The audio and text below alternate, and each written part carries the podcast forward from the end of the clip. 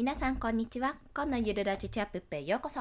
このラジオは時間もお金もつかみ取る、家族全員が豊かに過ごせるようゼロから始める収益化ノウハウやライフハックをお届けします。はい、ということでですね、今日も息子が元気に起きております。なのでフィーンっていう声が聞こえるかもしれませんのでご了承ください。さて、えっと、本日のお話はワンオペ育児みっつのメリットについてお話しします。いや、ワンオペって大変なんですよ言ってしまえば結構大変なんです。このまだ動かない時期、ミルクのみのゼロさい児と、あとまあにさいはんの娘がいるんですけども、そのふたりでも結構ワンオペって大変だなと感じるわけですよ。感じてね、結構あーとかなったりするんですけど、でもいやメリットもあるなって思ったんですよね。もう全部が全部ダメで嫌で、もうこんなん本当排除せよって思うところももちろんあるけど、一応ねメリットを見つけ出したんですよ。まあ、そのメリットについて、まあ、これは私のもう本当にあくまでも個人的な見解なんですけども、そのみっつのメリットについてお話をします。最初にみっつお話しすると、ひとつめは食費が浮くです。ふたつめは人に頼みやすい。みっつめは自分のコントロール下でできるということです。食費が浮く、人に頼みやすい、最後が自分のコントロール下でできるというところですね。ひとつずつお話をしていきます。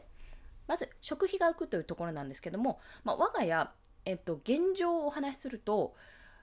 パパがですね、まあ、夫がもうほぼ家にいない状態、寝に帰ってくるような状態ですね。なのでご飯を家で食べないんですよ。全く全く持って食べないような状態になってるんですね。ということで、まあ、変な話、平日だと、えっと、昼はまあ私一人で、朝と夜に私と娘が食べるっていうような現状となっております。となるとね、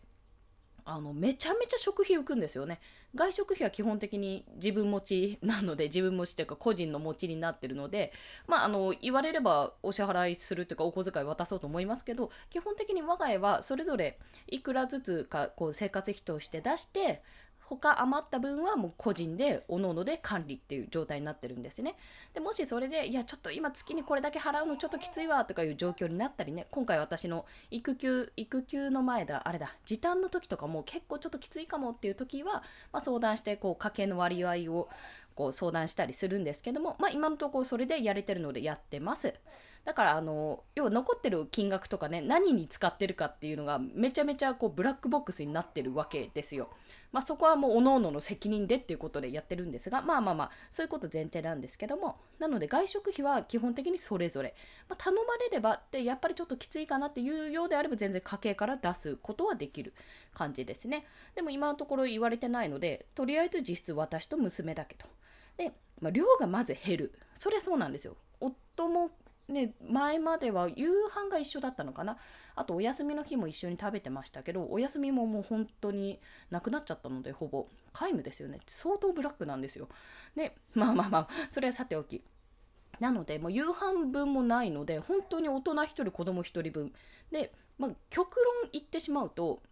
大人ひとりぶんでいいんですよね。なぜかというと娘残すからそう残して、そんなに食べなうんと食べる時もあるけど、なんかなかなか最近ちょっとヒットしなくて、全部食べちゃってイエーイみたいなことがないんですよね。食べムラがあってって考えると、基本的には大人ひとりぶんをとりあえず娘のをよそっといて、もうひとりぶんしか作んないんですよ。でよそって、もうこれぐらいなら食べるだろうでよそって、絶対残すからちょっと私はちまちまゆっくり食べると。で、娘の残した分も食べるっていうような状況になってるわけですね。で、これをひ、一人、一人前ずつ、まあ、子供一人前と大人一人前ずつ作っちゃうと、確実に娘の分を食べなきゃいけないってなるとね、捨てるのもったいないし、めっちゃお腹いっぱいになる。うん、要は食べ過ぎになって、これはまずいってことに気がついたので、基本的に一人前しか作んなくて、まあその分おかずが減って、なんか量が減ったなってなったら他でちょっと対応する、自分の分は他で対応するっていうような形でやっております。まあ、なので大人ひとりぶんしか作ってないので、基本的に全然楽になりました、ここ。はい。そしてまああとパッパというか夫がねいると楽しちゃうのがあるんですよね。量があればいいとか、米さえ炊けいいとか、ちょっと買ってきちゃえっていうところもあって、そういったところもあったんですけど、まあ、子供とふたりだけだと、そのテイクアウトするにしても出前館で取るにしてもやっぱりひとりぶん減るから、その分の料金も消費も減るってことなんですよ。消費も減る、そうですね、あの出ていくお金も減るということで、非常にこれは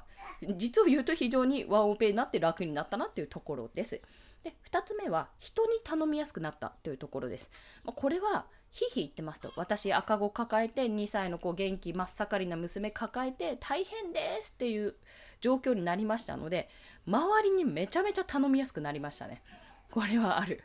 やっぱり夫がいたり、夫が早く帰ってくると、まあ、あの旦那さんにいろいろ任せられるわねみたいな、頼めるわねみたいなね、マリってなるじゃないですか。いや、私はなりますよ。私が保育園の先生の時はそうなってまして、けど実質じゃどこまでやってるかって言ったら、多分思った以上に助けにはなってないパターンの方が多いんではないでしょうか。逆にいることによってこちらとしては期待して、あ、なんか今こうだから、あ、うんちしたからちょっと変えてくれるかなみたいな感じのね、期待をしてしまって、まあ、結局まあそうでもないかなみたいなパターンが多いんですよ。そう多いの。で、あの熱量としてやっぱり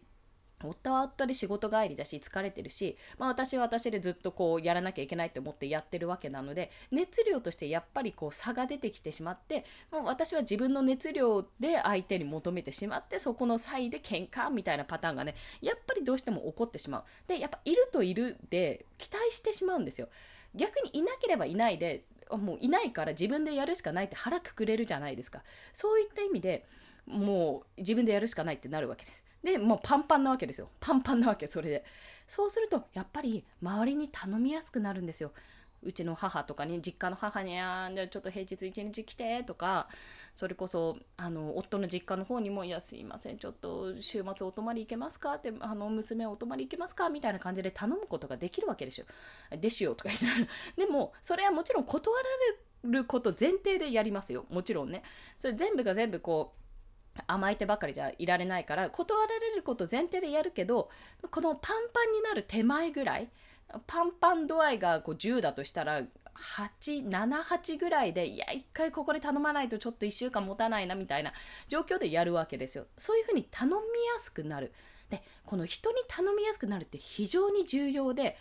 あの本当にね、本当に言いたい、こうママさんは本当本当にじわじわと精神とか体とかやられていくんで、誰かに頼むってことを当たり前のようにしてほしいんですよ。まあ、これママさんに限らず、結構一人で抱え込んじゃう人とか、自分で仕事をしてる時になんか自分でやらなきゃって言って、これは自分の担当だからって言って、こう周りを頼れない人とか、まあ私なんですけど過去の私なんですけど、いると思うんですけど、結局結局ね結局迷惑がかかるんですよ。それでだってもうママが倒れたら一家なんて終わるわけですよ。そこで私が倒れた時点で子供は路頭に迷うわけですよ。ご飯どうするのみたいな、パパ帰ってこないしで連絡できないしどうするのってなっちゃうわけで、それと同じようにあなた一人が倒れちゃうと、抱えてないやんなきゃやんなきゃって倒れちゃって、まあ、結局じゃあその仕事どうするの、どこまでやってるか引き継ぎ全然わかんないよなんてことになったら、結局のところそういうことに迷惑をかけちゃうわけだから、そうなる前に自分のねキャパをやっぱり把握して、ああパンパンになるなと、まあ、パンパンになると分からなくても、ちょっとこれは手助けしてもらった方がいいかなって思った段階で、できれば手前でね、だいぶ手前の段階でそれは頼めるような環境を作った方がいいってことなんです。で、それは特にママなんです。ママは本当にいきなりバーンって倒れるような感覚になりますから、マジで。もうなりましたから、マジで、私は。あ、なんか急に息苦しいとかなりましたから。それくらいにあの気づかない、病気じゃないんですけど、自分の疲れとかに気がつかない。まあ、これは当たり前だと。その育児して睡眠不足だし、でも寝てるしなんでだろうみたいな。まあでもそんなわけないよねみたいな感じでね、ごまかすわけですよ、自分の体を。でも、ダメよってそう。ダメよ、そこは。そこはダメなのよって。頼ってくださいってことなんですよね。なのでワンオペになると、あの結局のところ自分一人で無理ですって頼みやすくなるんですよ。周りのお母さん頑張ってるからとかなんて言わせない。もういやもう一人で無理なんです、お願いしますみたいな感じでね、頼んじゃっていいと思う。うん、私は頼んでます。はい。まあ、そんな感じでね、壁を感じている方がいたら、それを取り払うのは自分自身です。自分自身だから、困った時に頼っていいんですよ。頼られた方もね、まんざらでもない場合なんて結構ありますから。でもそこで罪悪感を少しでも感じるなら、持ちつ持たれつってことで、じゃあ自分はこんなにしてもらったから何かお返ししようって、まあ、偏方性の法則ですよね。こんなによくしてもらってるから私はこうしようみたいな形で何かをやればいいわけです。まあ、そういったお話。そして最後が自分のコントロール下でできるというところ。これね、結構私びっくりしたんですよ。あのいや夫いないとちょっとしんどいよって思ってたんですけど、あのいやしんどいんですけど実際にやっぱり精神的にも不安定になったりした時があったんですよね。でもね、自分のコントロール下でサクサク進むって、ね、めちゃめちゃいいですよいや私だけかもしれませんが、実質ね実質子供に合わせればいいわけですから、日中だと息子息子に合わせればいいし、あの帰ってきたら週末とか帰ってきたら娘と、まあ、娘を中心に合わせればいいわけですよ。まあもちろんこっちがご飯作ってんのにあ食べないとかまだ食べないお腹痛いとか言い出す時もありますよ。もちろんあるけど、そこさえ攻略すればこあとはこっちが自由にできるわけですよね。それがねめちゃめちゃ楽ですよ。そこに夫がいると夫の帰り時間とか夫のやってることで、要はね気にしなきゃいけない人がふたりに増えるわけですよ、大人に。そんなことやらなくてもね夫は全然やってくれるんですよ。やってくれるんですけど、なんかね気使うんですよねこう一応ね一応気使うんですよ。で私は私の頭の中で思ってる通りにやってるから、それを伝えなきゃいけないし、なんか夫にしてみればなんでこんなに切羽詰まってんのにいつもカリカリしてんだろうとか、なんで早めにご飯食べろとかお風呂入れって言うんだろうみたいなところもちゃんと伝えなきゃわからないじゃないですか。でも子供だったらもう入るよとか一緒にやるよっていう風にこっちの行動ペースに持ち込む巻き込むことができるので、そういった意味ではねめちゃめちゃ楽です。はい、すいません息子が息子がふげふげ言い出しましたね。はい、ということでまとめに入ります。今日はワンオペ育児みっつのメリットについてお話ししました。みっつは何かというと、食費が浮くということと、人に、人に頼みやすくなるということと、あと自分のコントロール下でできるというところですね。これが、まあ、私の中でのメリットです。まあ、ただし、ただしこれは人それぞれなので、まあ、精神安定上ね、やっぱふたりいた方がいいし、大人もうひとりいるっていうことの安定感半端ないので、いくら、あの、戦力になるかどうか別としても、大人がもうひとりいるってめちゃめちゃ安定する、安定とか安心する。だいたいね、ワンオペですってね、男の人いないですって言ってるようなもんだから防犯上危ないですよねとも思うわけですよ。はい、まあそんな形で全部が全部いいってわけじゃないですけど、まあ、その中から絞り出したみっつのメリットをお話ししました。そして今日の合わせて聞きたいは、えー、勝間和代さんの勝間式超コントロール思考っていう本があります。そちらをご紹介しますね。まあ、コントロールから結びついたんですけども、これはね一度ちょっと読んでほしい。自分がなんかうまくいかないとか、なんかこう環境を変えたいのにどうにもならないとか、まあ、なんかねこう引っかかりを感じるときに結構自分の中の固定概念が崩されることが書いてあります。まあいろいろあるんですけど、苦手なこと、要は短所を伸ばさなくていいみたいなね、例えばね例えばざっくり言うと、まあ、全然いいじゃん長所を伸ばしてで、で短所を伸ばすときは、もし短所を伸ばさなきゃいけないときは、その伸ばした先に絶対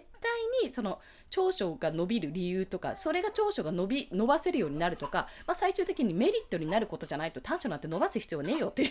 そんなようなこととかねざっくり話されているので、結構私は好きでこれが読ませていただいて、すごくねスカッとしたというお話でございました。もしよろしければリンク貼りますのでご覧ください。